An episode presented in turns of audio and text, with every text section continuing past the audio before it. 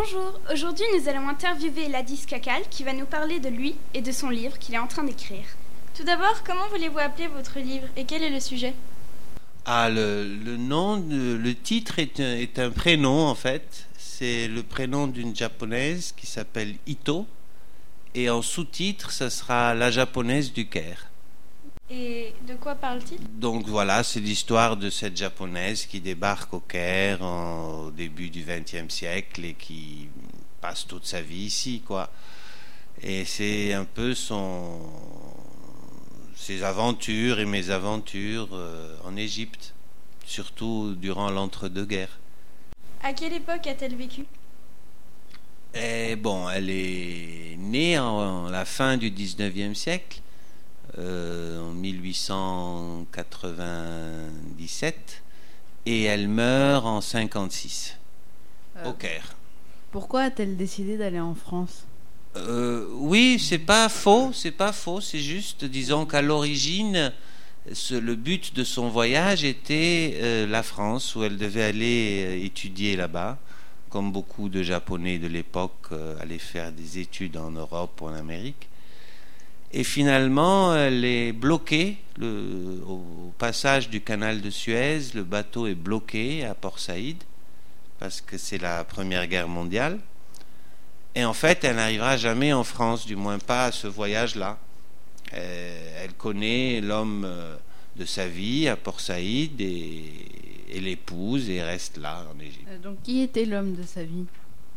Ah ben l'homme de sa vie qui en fait est mon grand-père est un monsieur qui est venu en Égypte d'un empire qui s'appelait l'Autriche-Hongrie, un empire qui à l'époque était en plein centre de l'Europe et qui n'existe plus, et pour travailler le fer. Et c'était en fait un ferronnier d'art, comme ils les appelaient à l'époque. Il faisait du fer forgé en Égypte qui en avait fort besoin.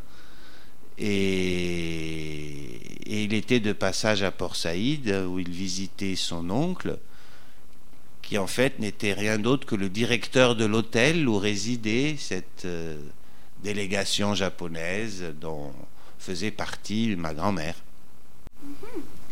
Et quand avez-vous commencé votre livre, à peu près? Oh, il y a déjà trois ans ou... Enfin, j'y pense depuis toujours, mais j'ai vraiment pris la plume il y a trois ans.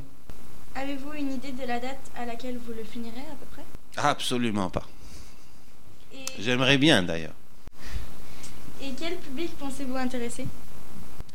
Oh, vraiment, j'ai pas trop pensé au public. Moi, j'ai j'ai commencé à écrire en fait pour mes enfants, pour raconter une histoire à mes enfants, l'histoire de, de leur famille, de leurs origines, etc. Et petit à petit, l'idée du livre est née. Donc, euh, je n'ai pas vraiment pensé au public, mais je crois que il suffit d'être curieux, quoi. Parlons de vous. Euh, quel est votre métier? Ah, mon métier, mon métier, je, je travaille pour le consulat d'Italie. Et en fait, je représente l'Italie comme euh, consul honoraire en Haute-Égypte.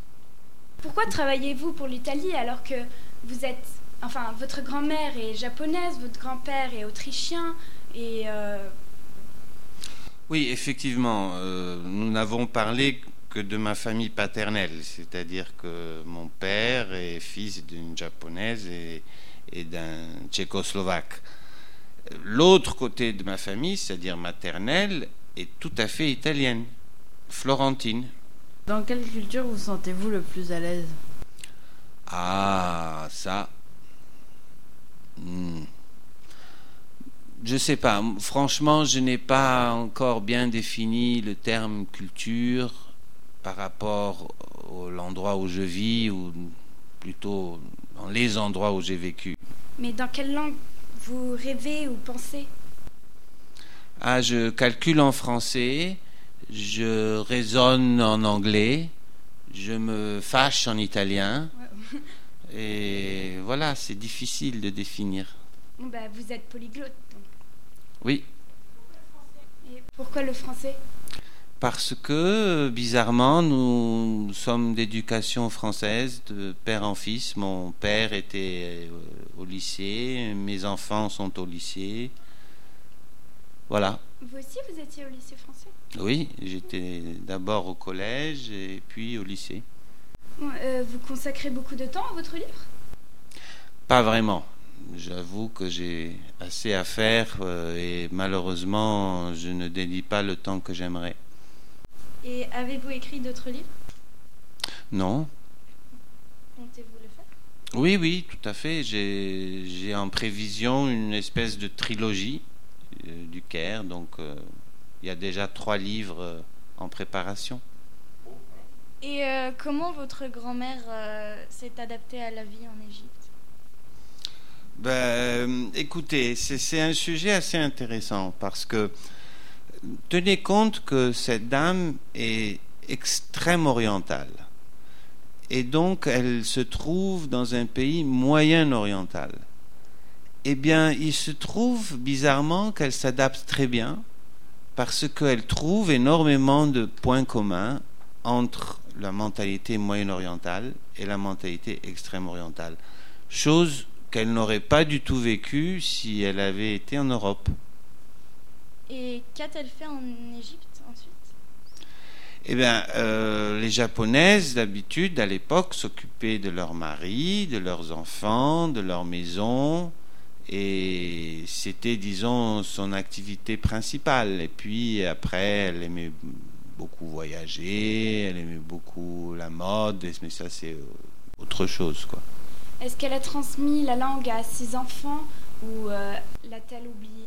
Non, euh, malheureusement, euh, non, elle n'a pas transmis la langue à ses enfants. Euh, déjà, le père, qui était tchèque, euh, transmettait sa langue, puis ils allaient à l'école française, comme j'ai dit tout à l'heure, ils parlaient l'arabe, l'anglais, enfin, c'était peut-être une langue inutile, vu qu'ils n'avaient pas prévu d'avoir euh, à aller au Japon ou bien faire vivre ses enfants au Japon.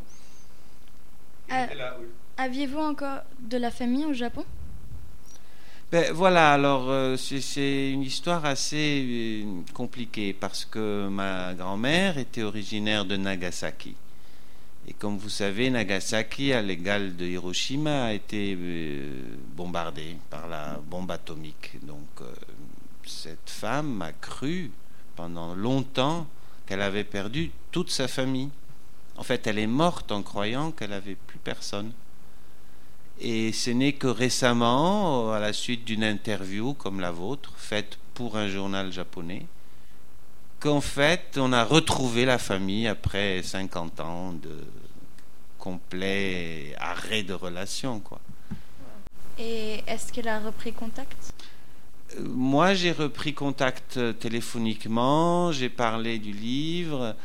Euh, en fait, cette découverte m'a beaucoup bloqué dans le livre, parce que lorsque vous imaginez un livre qui était écrit déjà d'avance dans l'esprit, et puis tout d'un coup on découvre cette famille, et toute une partie du livre qui a été complètement déstabilisée parce que je l'écrivais en fait en pensant qu'il n'y avait plus de famille. Et voilà, ça c'est des petits incidents de parcours. Vous allez euh, dans, dans la maison de, votre grand-mère ou avez-vous des souvenirs de... Oui, êtes-vous allé au Japon et avez-vous euh, ressenti des sentiments en y allant Ben oui, j'ai été au Japon. Malheureusement, j'y étais alors que je ne savais pas qu'il existait encore euh, ma famille. Et donc, je n'ai pas d'expérience de ce côté-là. Et quand j'ai décidé d'y retourner, bon, il y a eu un peu la révolution en Égypte, un peu le tsunami et, et une autre problème atomique au Japon, ce qui m'a un peu refroidi et retardé. Euh, Maintenant, je ne connais pas bien la mentalité japonaise, mais beaucoup de Japonais qui me connaissent me disent Ah, tiens, il y a cet aspect-là de toi qui est très japonais, ou bien cette réaction est très japonaise, ou cette façon de penser est typiquement japonaise. Je suis incapable de les détecter personnellement. Et euh, euh, vous, vous, vous pensez-vous, vous êtes plus. vous vous sentez plus japonais, ou bien ben, disons que quand je mange japonais, je me sens très japonais. Nous pourrions vous en parler davantage, mais nous allons vous laisser découvrir, euh, si vous voulez lire le livre, les aventures de cette euh, Madame Ito. Certainement. Dès qu'il j'ai un éditeur, je vous fais signe. D'accord. Et nous vous souhaitons d'aller au Japon aussi. Merci. Merci beaucoup.